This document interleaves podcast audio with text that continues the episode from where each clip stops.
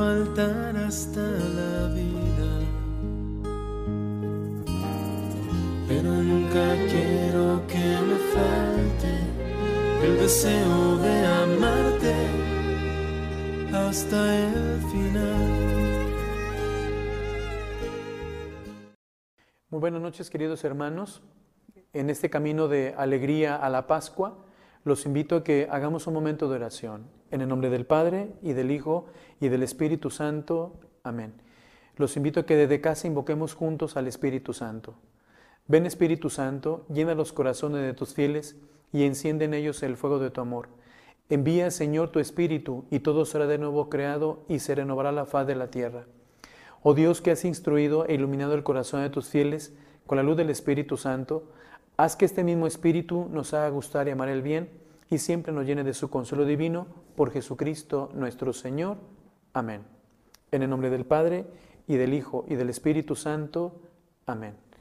Bien, en esta reflexión quisiera que tú y yo nos dispusiéramos para que el Espíritu Santo pueda hacer una obra importante en cada uno de nosotros. Y seguimos, el hombre siempre busca algo superior para él, para confiar en él, para poder confiar. Bien, cuando Dios creó al hombre, lo amó sobre todas las cosas y sobre las demás criaturas, porque era imagen de su perfección.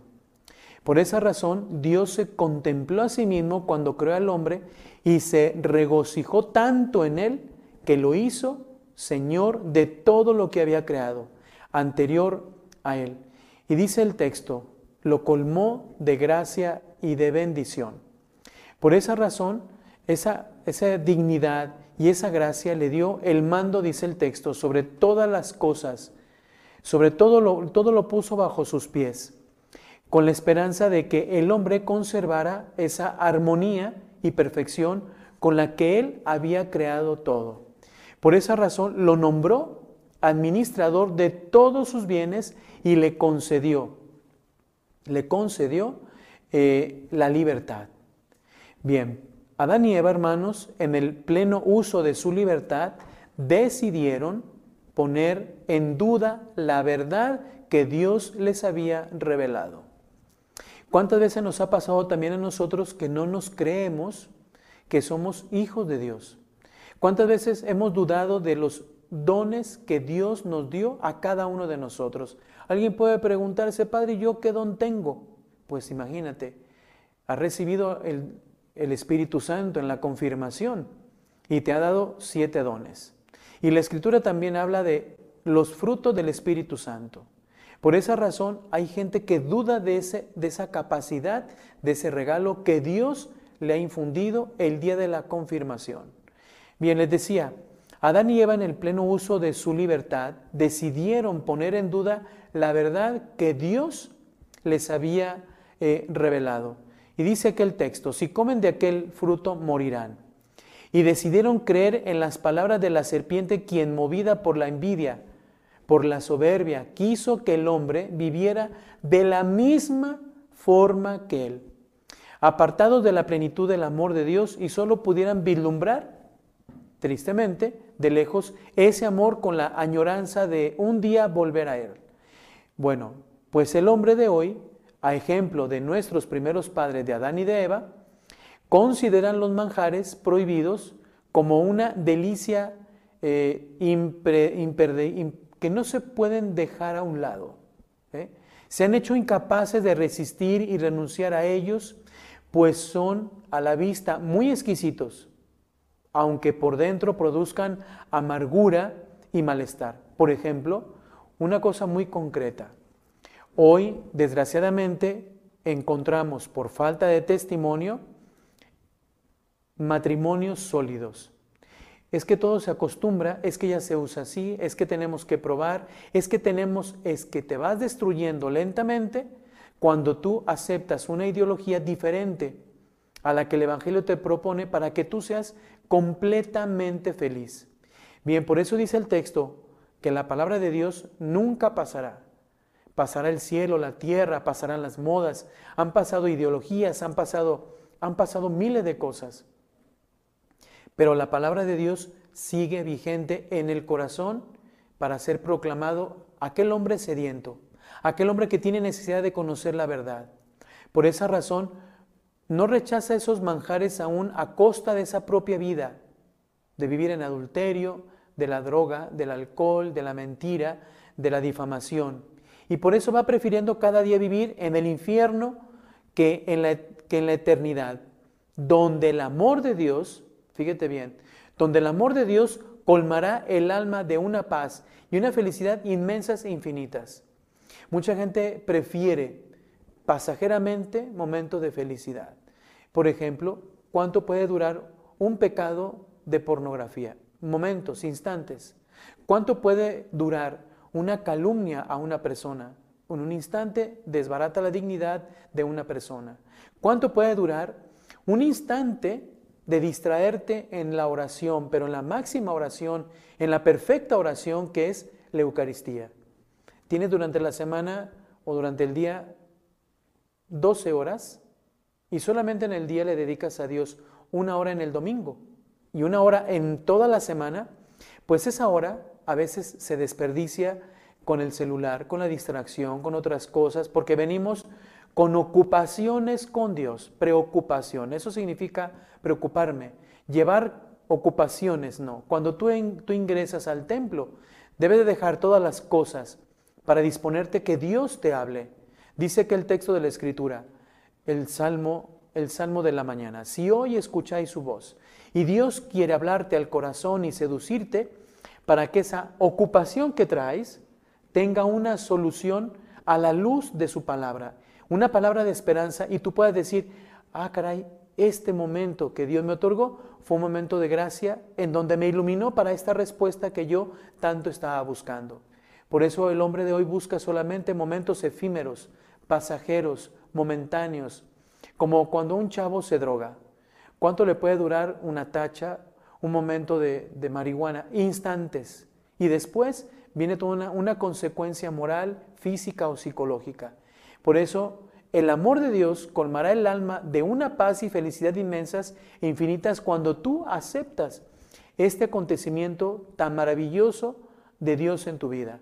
Pero el ser humano creado por Dios, te diré, bueno, pues ha perdido la conciencia de lo bueno, lo sano, lo santo, y se hizo incapaz de diferenciar aquello que lo lleva a la, que lo lleva a la verdadera felicidad, pero ahora lo lleva a la perdición porque es más cómodo y exige menos sacrificios el vivir ignorando a Dios y al prójimo para hacer lo que las pasiones desordenadas y endemoniada le dicta tu voluntad. Y me atrevo a decir esa palabra tan fuerte endemoniada porque las circunstancias y las situaciones, dice la Escritura, hay unos que se comportan como hijos de Satanás. Yo no lo digo, lo dice la Escritura. Y lo dice porque porque ha habido que el hombre, ha visto que el hombre de hoy se sigue corrompiendo. Hoy parece que el demonio o los demonios se han encarnado en algunas personas que le han permitido eh, ser engañados. Han decidido que el bien es mal y que el mal es bien. A la mentira la llaman verdad y a la verdad la llaman estupidez. Bien, al fuerte y al valiente de corazón lo llaman hipócrita. Al arrogante lo llaman héroe. Y estas mentalidades siguen caminando de una manera desmesurada en esos acontecimientos que estamos pasando tú y yo. Por eso el amor lo, conoce, lo conocen como una locura, al odio como justicia. La oscuridad es luz y a la luz hay que apagarla para que ya no exista. Por esa razón, todo lo bueno ahora es malo. La verdad cansa, la justicia se reprime, el odio vence, la hipocresía crece y el mal se convierte en una plaga que no se quiere combatir y que solo se podrá eh, extinguir con un solo don, con el amor. No se puede cambiar otra cosa más que con el amor. Pero el amor ha pasado también de moda. Solo existe el yo, mis cosas, mis necesidades. Por ello, esta sociedad se hunde cada vez más en la profundidad del infierno que ya está presente desde este mundo.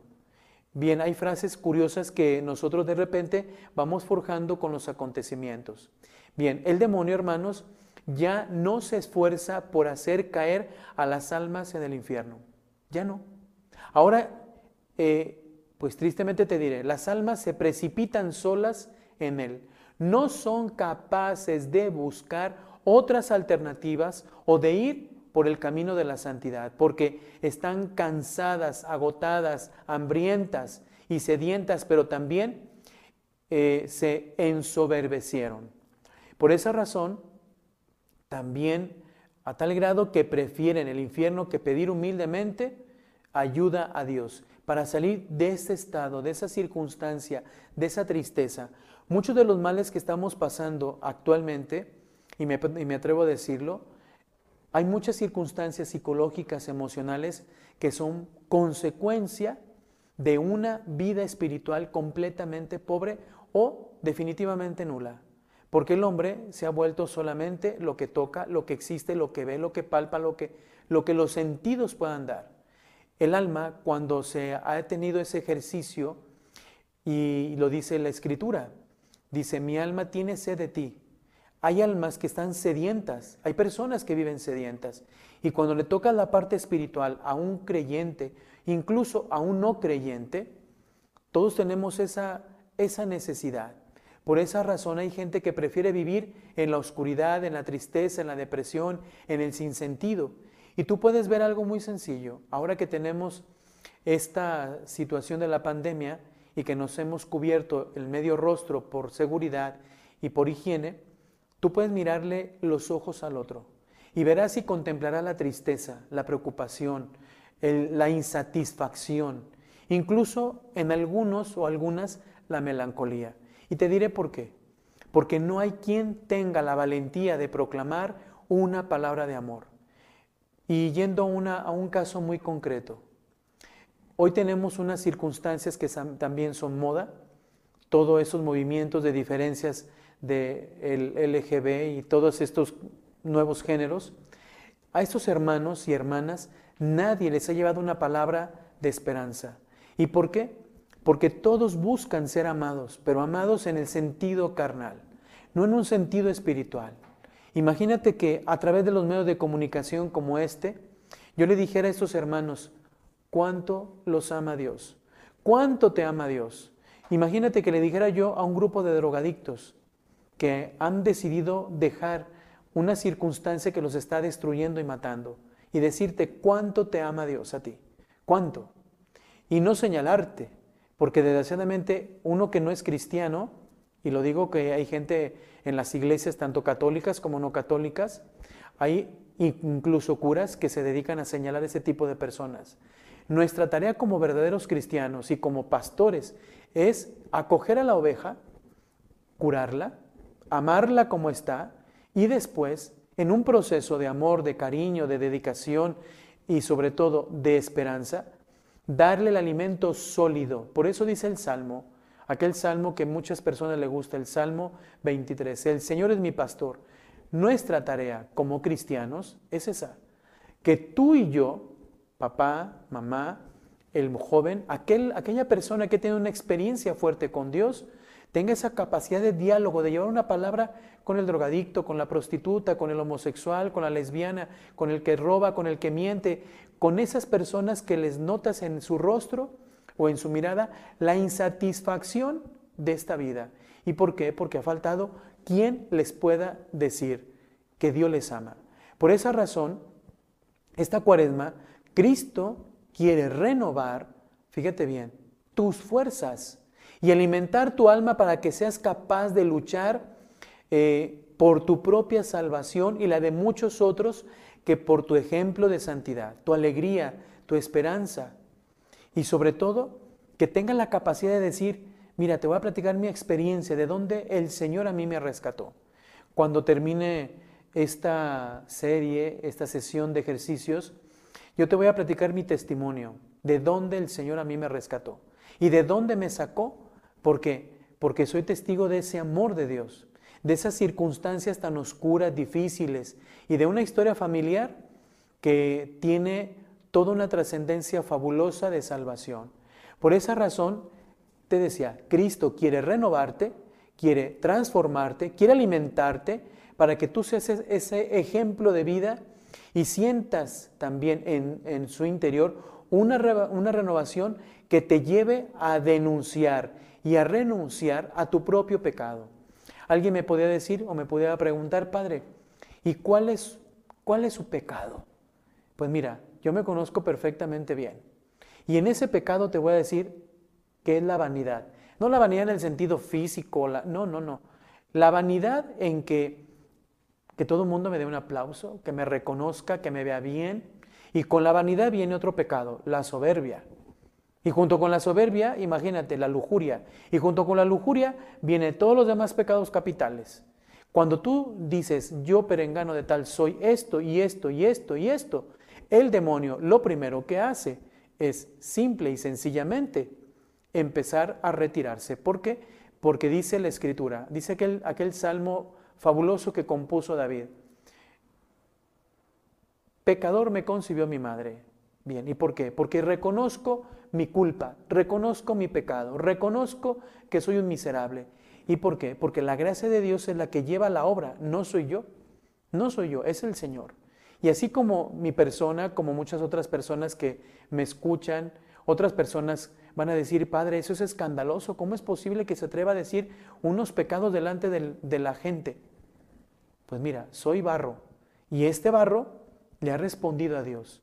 Y cuando Dios escucha en la súplica de un pecador, porque no repudia al pecador, lo ama, Dios te da la gracia y la capacidad de perseverar y de salir adelante. ¿Y cómo se vencen esos pecados? Luchando, conociéndote, sabiendo que tienes unas debilidades concretas. Por eso, ser signo, ser amor del mismo Dios, el mismo Dios te ayudará a, a denunciar y a renunciar a estas circunstancias de la vida pasada. Bien, hermanos, la santidad está tocando tu corazón. Hoy yo te invito a que tú le puedas abrir tu corazón a Dios. Así sentado o de pie, no pierdas el tiempo. Vamos a orar para concluir este momento de reflexión y le diremos juntos a Dios con esta oración. Padre Santo, Señor y Rey de la Gloria, que me llamas a ser testigo de tu amor y de tu misericordia. Hoy quiero denunciar y renunciar a mi pecado, a estos demonios que me hostigan y que me destruyen, a estos demonios que me han cegado la existencia y la felicidad, de la cual eres tú el autor del amor, de la paz, del gozo y de la reforma interna de mi corazón. Te suplico humildemente que no pierda tiempo en este llamado que me haces, un llamado a la santidad, un llamado a ser testigo de tu amor, un llamado a la esperanza, para que yo, con tu espíritu, pueda salir renovado, transformado, perdonado y perdonarme a mí mismo y decirle al mundo el amor infinito que me tienes. Tu Padre que eres bueno y que vives por siempre, así sea. Te invito a que concluyamos este momento con la oración del Padre nuestro y del Ave María. Padre nuestro que estás en el cielo, santificado sea tu nombre, venga a nosotros tu reino, hágase tu voluntad en la tierra como en el cielo. Danos hoy nuestro pan de cada día, perdona nuestras ofensas, como también nosotros perdonamos a los que nos ofenden. No nos dejes caer en la tentación y líbranos del mal. Dios te salve María, llena de gracia, el Señor es contigo, bendita tú entre todas las mujeres, y bendito el fruto de tu vientre Jesús. Santa María, Madre de Dios, ruega por nosotros pecadores, ahora y en la hora de nuestra muerte. Amén. Gloria al Padre, y al Hijo, y al Espíritu Santo, como era en un principio, ahora y siempre, por los siglos de los siglos. Amén. Recibimos la bendición. El Señor esté con todos ustedes y la bendición de Dios Todopoderoso, Padre, Hijo y Espíritu Santo, descienda sobre ustedes y los acompañe siempre.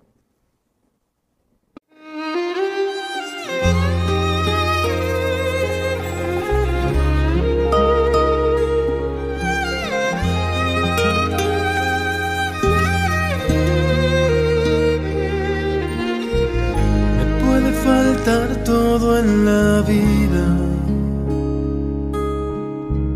me puede faltar hasta la vida,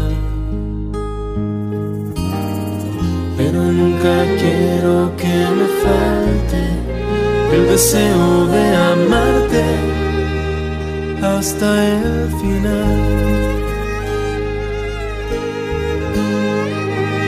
Hasta la locura te amo, Señor. Ya no quedan dudas en mi corazón de que te amo, de que te amo, Señor.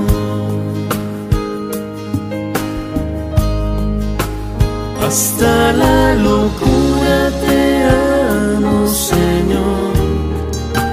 Ya no quedan dudas en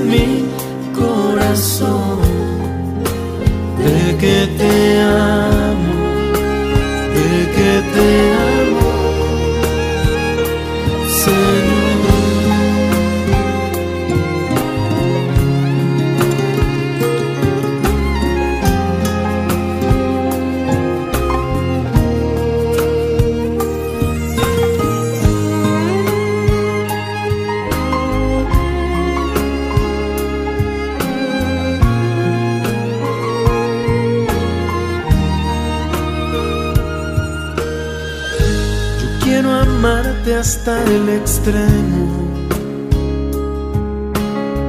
sin reservas darme por completo, como los que se han enamorado. Yo te canto mi amado hasta el final. Hasta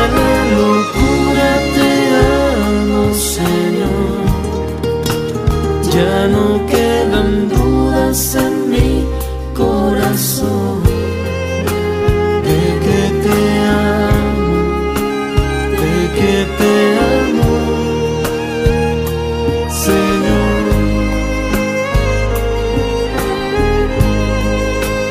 Hasta la locura te amo, Señor. Ya no quedan dudas en